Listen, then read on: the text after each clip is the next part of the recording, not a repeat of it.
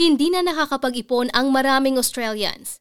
Maaring hindi na ito sorpresa dahil sa cost of living pressures na nagtutulak sa maraming pamilya na baguhin ang paraan ng kanilang pagbabudget at gumastos na lamang para sa mga pangunahing bilihin katulad ng groceries at pagpapagamot kaya't wala nang natitira para ipunin. Ayon sa Australian Bureau of Statistics, ang saving ratio ay nasa pinakamababang anta sa loob ng labing pitong taon na mayroong 1.1% na lamang ng total disposable income. Dahil dito, nangangamba ang Anglicare Australia Deputy Director na si May Azizi. It is concerning that fewer and fewer people are able to save and have a buffer. Uh, but it's also not surprising because we know that rents have been going up by about 10% every single year. Rents have gone up by about 75% since the onset of the pandemic. I don't know anybody who's had a wage increase of 75%. And so it's, it's really not surprising when we're seeing so many people in rental stress, but also housing stress.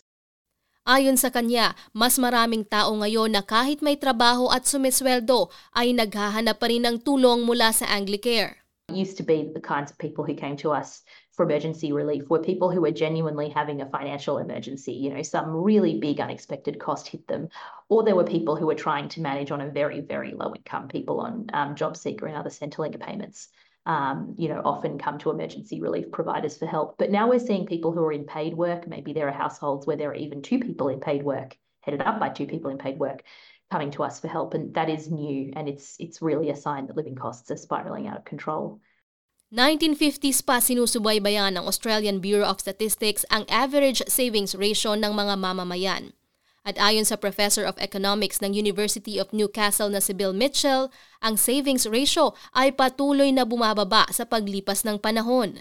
If you look at it over the decades, in the 1960s, for example, when we had very strong growth and uh, strong productivity growth and strong GDP growth, very low unemployment, the household saving ratio was, was up around 16% as we approached the sort of mid 90s, the household ratio started to fall. Households went crazy with borrowing, and the, the household debt ratio rose from like 60% of disposable income to nearly 200%. Just before the global financial crisis in 2007, the household saving ratio had become negative. Households were in total spending more than their incomes each period. That's totally unsustainable.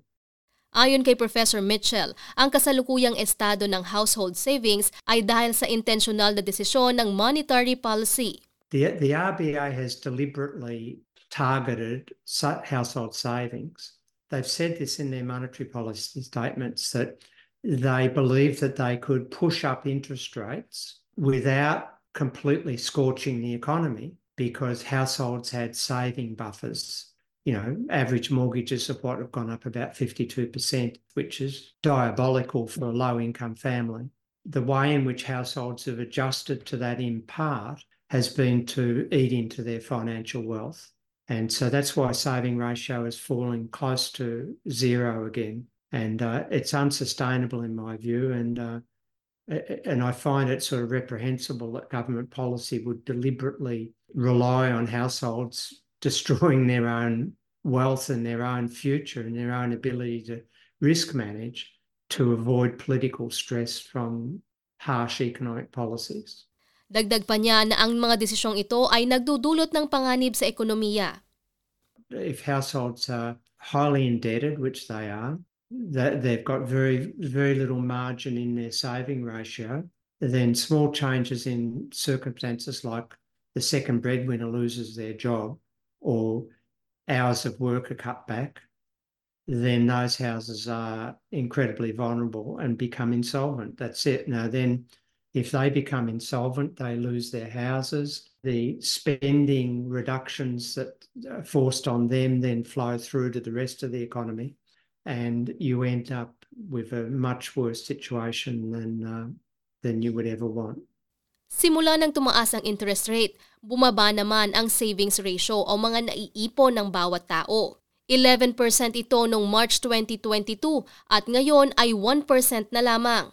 Sinabi ng personal finance expert ng InvestSmart at mayakda ng Real Girls Guide to Money na si Effie Zahos na kahit may kaunti mang matira sa sweldo ng isang Australian, hindi rin ito mapupunta sa pag-iimpok. Australians tend to be better at paying off their debt than actually saving. And it's more of a, um, a behavioral trait. I mean, when you think about it, we will do anything and everything to make sure our mortgage payments are made, for example, or to make sure our car payments are made. Ayon pa kay Zahos, kahit na mahirap simulan, napakahalagang magkaroon ang bawat household ng buffer o extra kung kaya nila itong gawin. Right now, it is hard for most Aussies to even think about building up a savings buffer. We've spent the last three years really ripping out our savings. Most experts say you need six months' worth of your salary in an emergency account. Uh, that's not going to happen. I mean, when you think about it, that's tens of thousands of dollars. I think it's really important to break it down and do what's known as a bare bones budget. So, actually, write down what are the essentials that you have to pay Take out everything else, just the essentials. Get that figure and then times it by how long do you think you would remain unemployed in your industry. Even $1,000 in an emergency fund is better than nothing. But in the long run, it is important to build up a savings buffer. Ayon naman kay Professor Williams na dapat tugunan ng pamahalaan at pagbutihin ang household finances na maaring magsimula kung mapapanatili nilang may trabaho ang mga tao. You need to avoid unemployment. So, when the Reserve Bank last year said that they believed that they had to push up interest rates to force unemployment up to stop household spending, well, they were also saying that they were going to be destroying household savings and the capacity to save. The government should keep unemployment low at all costs, in my view. Sinabi rin ni Professor William na hanggat walang pagbabago ang sweldo, patuloy na mahihirapan ang mga mamamayan.